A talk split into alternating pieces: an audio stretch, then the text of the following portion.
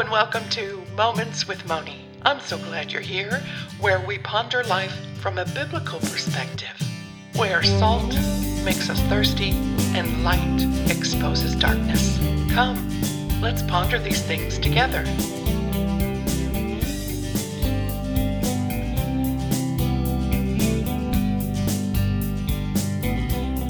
Well, hello there. I'm so glad you're here. Come on in and have a seat. The cafe is percolating and the scones just came out of the oven. I'm so happy you are not allergic to nuts because there are chocolate covered toffee chips in this recipe. Well, well, yes, I can send you home with a few extras for your husband and a copy of the recipe. Let me hang on to your coat here. I'll put it up on the rack. It sure is cold out there. The winter weather advisory was right. Thankfully, you only live around the corner, so it shouldn't be too hard for you to get back home. You walked? Oh, it's pretty icy out there. Well, I guess that is safer than driving today. I hear there is a huge backup of cars on the highway leading up to the pass at State Line, with the roads as slick as an ice skating rink. People are stuck in cars, and some have been waiting more than four hours to start moving again. Perhaps we could pray for them before we begin. Dear Jesus, thank you so much for your faithful mercy and kindness towards us. Even through the storms in this life, you bring peace as we trust you. Please continue to watch over those stuck on the road and get them all home safely. Thank you as well for this warm home and time to fellowship with a friend. Amen. What's that? Oh. Oh, yes, thank you for asking. I felt so badly having to ask my friends to leave last week. The water main is now fixed. I still have pots and jars filled with water, and I am using them up since, well, it's better than wasting water.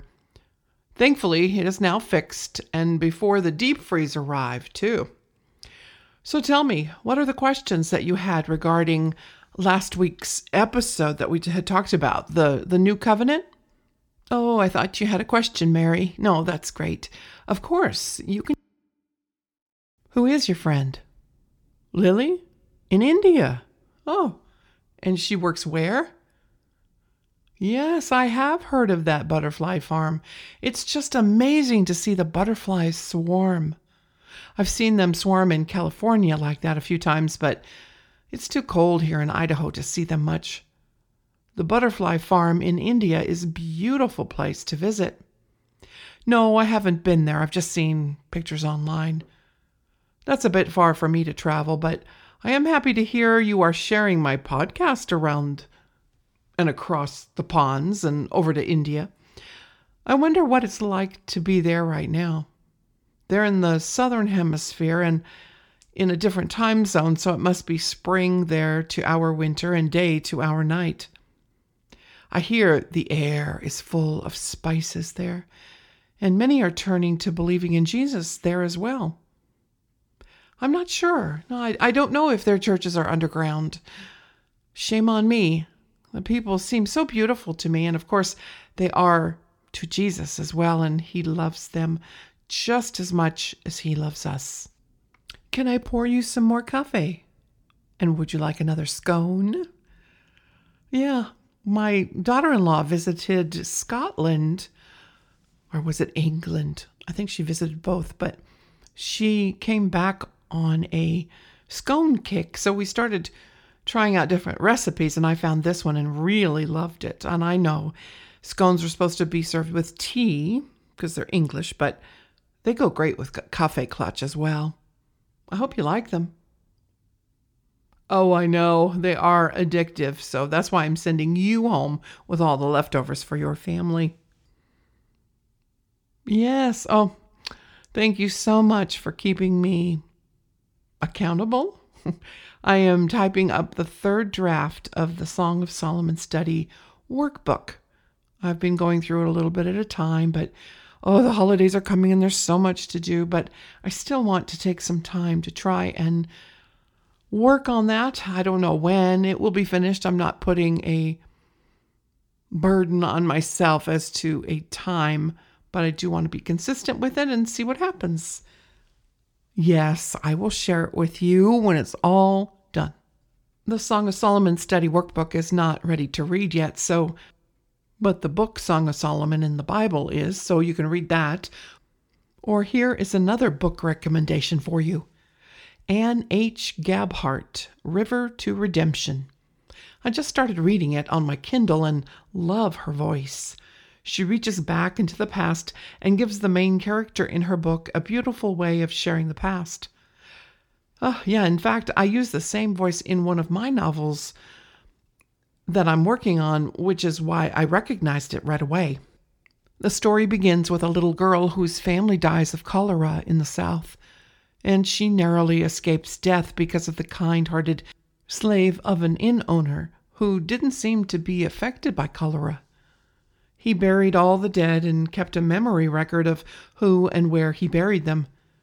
He and another slave at the inn who ran the kitchen took little Adria into their care and nursed her back to health, and they are in search of a guardian for her before the owner of the inn, who just returned now that things are better in town, sends Adria away to a less than ideal situation. I was hooked by the writing on page one, and only 60 pages in, but I thought I would recommend the book called River to Redemption to you. Another book recommendation on a more theological bent is Bible Prophecy Answer Book by Ron Rhodes. I have heard Ron Rhodes speak on the Janet Parshall show in the past. What I love about the book is that Ron gives you the solid prophecies of the Bible to give you the information without making your mind up for you. He leaves you digging into the Bible to find the truth for yourself. Some of the chapters are understanding prophecy, interpreting prophecy, understanding the book of Revelation, the covenants and biblical prophecy, the distinction between the church and Israel, the signs of the times, the rapture, the second coming, and more chapters leading up to death finally conquered. My, my, we sure have been inundated with those little white flakes that keep falling and piling up on the rooftops as well as the roads. But now the swirling has stopped and looks like it's turning to a really wet, slushy snow. Oh, it's hard to drive in that, so I'm glad you walked here. What's that? No, I don't have a decision yet. I've been actually tossing around two different options in the direction to go now that the biblical covenants are done on Tuesdays. I've been considering going deeper into Ephesians because I quoted it a lot in there and it draws everything together, but I've also been drawn to the book of Revelation. I know, I know, it scares me to uh, go through that one and I'm sure that you will all have to keep me on the straight and narrow as I walk through that if I do it, but it just seems more appropriate these days to go over that book the best that I can to share what's coming, what the prophecy is that God revealed inside of this book. He himself, his son, is who he revealed. And in these last days, everyone has so many questions about what's happening? What's happening around us? What's going on? Which apocalyptic event is happening outside my window right now? I know that so many of us are wondering what the future holds and what direction we should be going in. I don't know. I'm not one to tell you what the future is except for what God has written in the Bible. Yes, it is a bit confusing, isn't it? But I do remember some studies on it. I remember that the book was written, the book of Revelation was written by John, who was the brother of James and Matthew. They were followers of Jesus at Matthew 27:57 at the crucifixion. They were the early disciples part of the inner circle of Jesus. That was Peter, James, and John. He kept them close to keep an eye on them. they were called or known as uh, the sons of thunder, James and John. And they learned to be a servant of all. You know, there are just so many different accounts from people according to their ways of interpreting Revelation. So I guess it is a good thing for me to dig deep into the Bible and share what I see as truth. I hope it makes you dig into your Bible, no matter what book I start with or what topic I start with next week. Uh, but I do know, I remember that Revelation Blessed are those who read, hear, and keep the commandments or keep the words that are within this book. So there's a blessing for those that go through this book. Me for reading it, you for hearing it, and us for keeping it. Hmm. For the time is at hand. You know, back then, no one, not everyone had a copy of the Bible. John wrote it on an island in Patmos. The pastor would read it, and then the people would listen intently, not just in one ear and out the other, or in light of what others said. And they would all keep those things that are written in Revelation.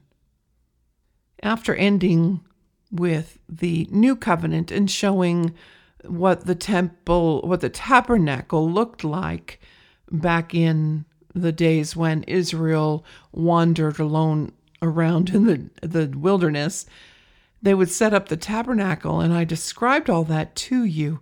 And it was actually a picture of what the actual heaven is like. For when we are there, we will see our Jesus face to face. Charles Spurgeon remarked on how we need a revelation of Jesus. The great fault of many professors is that Christ is to them a character upon a paper. Certainly more than a myth, but yet a person of the dim past, a historical personage who lived many years ago and did most admirable deeds, by the which we are saved, but who is far from being a living, present, bright. I don't know if you've heard of this other prophecy uh, or comment on prophecy by the theologian Seiss. They say some would say that we should not be concerned with prophecy, that it is a frivolous exercise. But if God was concerned enough to talk about it, we should be concerned enough to listen. Some tell us that what is yet future ought not to be examined until after it has come to pass. I can hardly realize that this is seriously meant.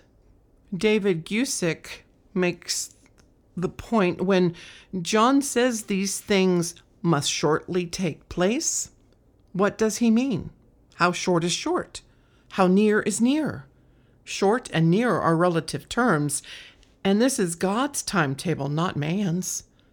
Yet for 2,000 years, history has been on the brink of the consummation of all things, running parallel to the edge, not running towards a distant brink. Well, the whole world has questions about what's going on right now. And if you've read anything about your Bible, any part of it, it relates to what the world stage is at right now. This whole one world government, economy, and religion that is just on the verge of arising is there. And the Bible has something to say about that. I really appreciate your friendship. I appreciate you coming over to discuss these things with me and help me talk them out. And if you want to talk some more, I'd be happy to listen. Just send me an email, moments with Moni, the number one, at gmail.com, or join me over on Facebook in the Moments with Moni Facebook group. You can also leave me a voice message on the submit a comment page on my blog, momentswithmoni.com, and I could even use it on the air if you do it that way. It would be great to hear from you. I can't pass along any of these scones through the microphone, but, well, I guess they're speakers on your end. But I will be sending over the recipe for the chocolate chip toffee scones to my blog if you'd like to come over on momentswithmoni.com and get your own copy to download. Thanks so much for listening.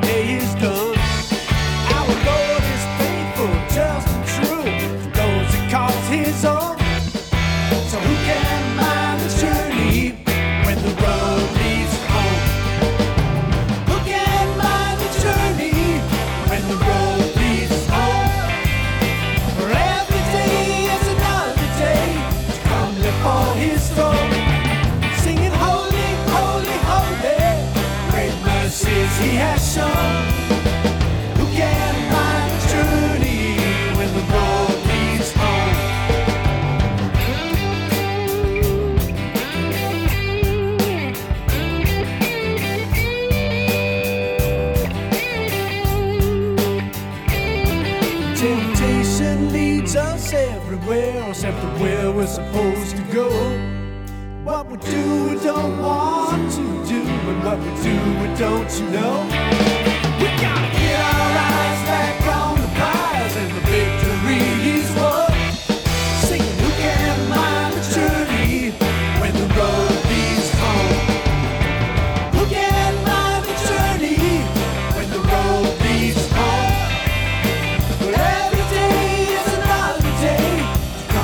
before His